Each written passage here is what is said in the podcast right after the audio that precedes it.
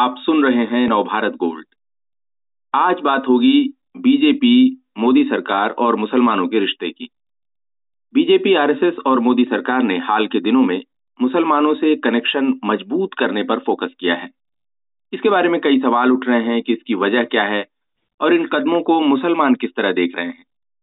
ऐसे कई सवालों पर बातचीत के लिए हमारे साथ हैं वरिष्ठ पत्रकार अवधेश कुमार जी।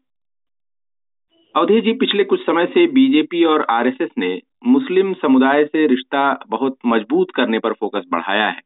इसकी क्या वजह देखते हैं आप?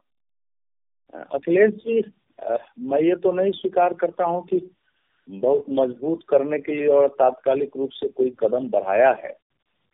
क्योंकि अगर आप अखंड भारत की कल्पना करते हैं, भारत को विश्व का सर्वश्रेष्ठ राष्ट्र बनाने की कल्पना है और तो उसके लिए ज़ाहिर है कि भारत के एक एक व्यक्ति का साथ और सहयोग चाहिए और सबको लगे कि हम भारत की मुख्य धारा के व्यक्ति हैं तभी वो आ, हमारी आपके लक्ष्यों के साथ चाहे आरएसएस का लक्ष्य हो बीजेपी का लक्ष्य हो उसके साथ खड़ा हो सकता है।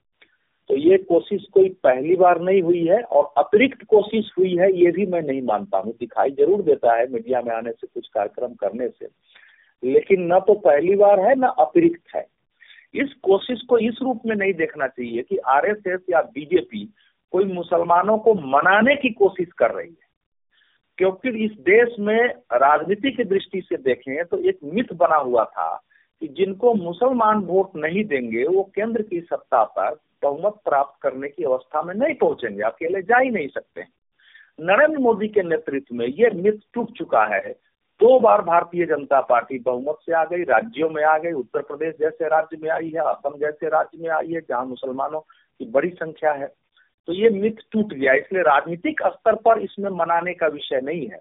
लेकिन मुसलमान अपने को उपेक्षित न माने, अगर वो किसी के भ्रम में न आए, झूठ में न फंसे, इसके लिए आवश्यक है कि उनके साथ संवाद जारी रहे, वो भी सच्चाई को समझे। ये ज़रूर हो रहा है और पहले भी हुआ है इस समय चर्चा थोड़ी ज़्यादा इसलिए है कि नरेंद्र मोदी सरकार जी। बीजेपी ने पिछले दिनों एक पसमानदा मुसलमानों का सम्मेलन किया था और अभी हाल में आरएसएस ने जो है मुस्लिम उलमा के साथ, बुद्धिजीवियों के साथ जो है मीटिंग की और ये सीरीज़ में मीटिंग दो तीन मीटिंग हुई हैं। तो ये जैसे कि वो, आप कह रहे हैं कि उपेक्षित महसूस ना करें और उनके बिना भी, उनके वोट के बिना भी केंद्र में सरकार बनाई जा सकती है, ये दो बार ये सामने दिख रहा है। तो ये जिस तरह से उपेक्षा में ना महसूस करें तो क्या उनका भरोसा जीता जा सकेगा? ऐसा हो सकेगा आपको लगता है? देखिए, आरएसएस और भारतीय जनता पार्टी दोनों को कई बार साथ मिला के हम पत्रकार लोग चलते हैं राजनीति के कारण। आरएसएस जो कुछ भी करती है, उसमें राजनीतिक रूप से भारतीय जनता पार्टी को लाभ हो सकता है, लेकिन आरएसएस की बातचीत में भाजपा राजनीति नहीं होती है। अगर आप कभी जो लोग बातचीत करने गए हैं, वो आपको बता सकते हैं। पिछले दिनों देश के चार मुस्लिम बुद्धिजीवियों ने आरएसएस के प्रमुख जो डॉक्टर मोहन भागवत हैं, उनको पत्र लिखा था कि हम आपसे मिलना चाहते हैं।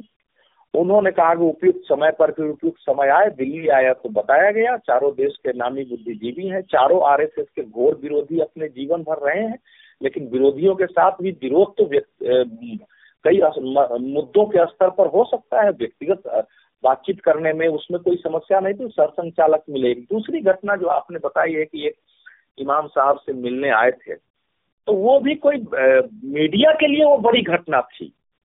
लेकिन संघ के लिए बहुत सामान्य घटना थी क्योंकि वो, वो उन मौलाना से पहले भी मुलाकात हुई है वहाँ सुदर्शन जी भी पहले जा चुके थे जो सरसंचालक थे। लेकिन इस समय इस समय वो भी मोहन भागवत वहाँ गए उसके बाद मदरसे में गए तो उन्होंने अपनी बातें वहाँ रखी हैं। जी। इस प्रकार से बातचीत आगे हो। मेरा तो मानना है कि अगर एक स्ट्रक्चर डायलॉग होता है तो उसमें कोई हर्ज नहीं है लेकिन ये सब अतिरिक्त प्रयास नहीं है। जी। हाँ इस समय जो हाँ। आप कह रहे हैं कि अतिरिक्त प्रयास नहीं है लेकिन आप शुरू में आपने कहा कि उपेक्षित ना महसूस करें इसलिए इस तरह की बातचीत इस तरह की मीटिंग ज़रूरी है और एक एक सिलसिला लंबे समय से चलता आ रहा है। अवधेश जी बीजेपी में भी अब राजनीति की बात करें, आप कह रहे हैं आरएसएस को राजनीति से अलग रखें। बीजेपी में कई मुसलमान नेता रहे हैं, अब भी हैं।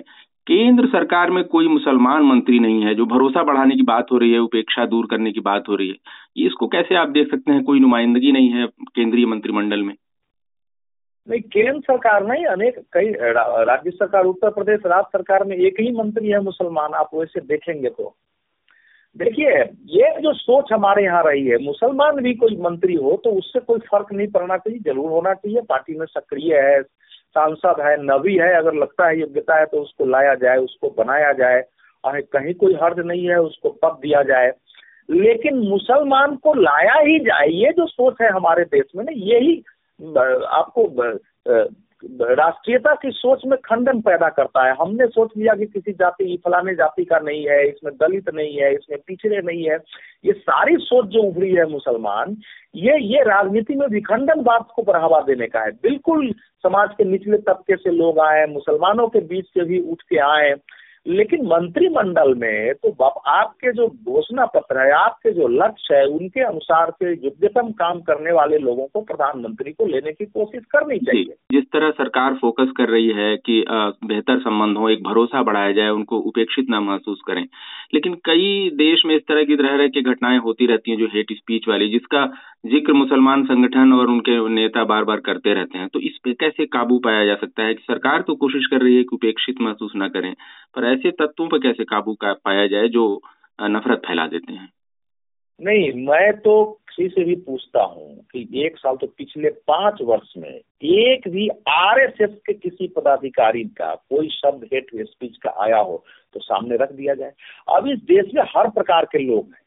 अब अगर मान लीजिए कोई सिर के सिर तन से जुदा के नारे लगेंगे और सिर तन से जुदा होगा तो भारत में किसी को गुस्सा आ गया, वो बोल दिया तो हेट स्पीच हो गया। मान लीजिए किसी ने अगर कह दिया कि भैया अभी तो कटना आ गया, अपने घर में भी, अपने घर में भी हथियार रखो, अगर खुल के भाषण दे दिया तो ये हेट स्पीच होगा। बीजेपी के किसी केंद्रीय पदाधिकारी ने कब बोला है, या किसी स्टेट के वैसे पदाधिकारी ने जिसको हेट स्पीच हम कहते हैं? मैं तो कह रहा हूँ कि जो लोग हेट स्पीच की बात कर रहे हैं, उनको ये तो सोचे कि यार नुपुर शर्मा कहाँ है? अगर इस देश कोर्ट से चल रहा है तो कोर्ट में मामला है। पसमानदा मुसलमानों पर बीजेपी ने जिस तरह फोकस बढ़ाया है पसमानदा मुसलमानों की मांग ये है कि आरक्षण दिया जाए। क्या मुस्लिम आरक्षण दिया जाना चाहिए, सरकार दे सकती है? तो भारत के नागरिक है, उनके बारे में आवाज़ उठानी ही चाहिए उनके बारे में, लेकिन जहाँ तक आरक्षण का सवाल है, हमारे देश में धर्म आधारित आरक्षण की व्यवस्था नहीं है। सुप्रीम कोर्ट के में बाजाबता सरकार ने एफिडेविट दे के कहा है कि हम धर्म आधारित आरक्षण के पक्ष में नहीं है। सुप्रीम कोर्ट भी इस बात को कह चुका है, इसलिए आरक्षण का तो कोई सवाल नहीं होता है। लेकिन आप जानते हैं कि मुसलमानों को फिर भी पिछड़ेपन के नाम में कई राज्यों में आरक्षण मिल रहा है।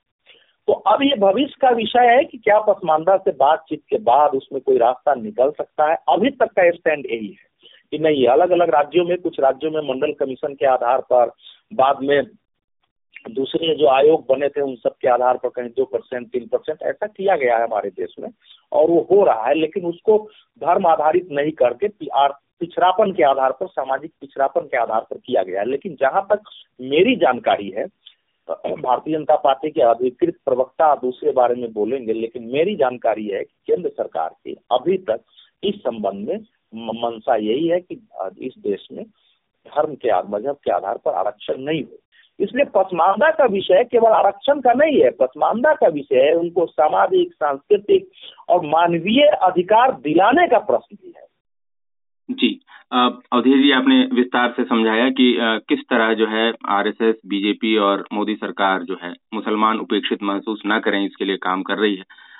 बहुत बहुत धन्यवाद आपका।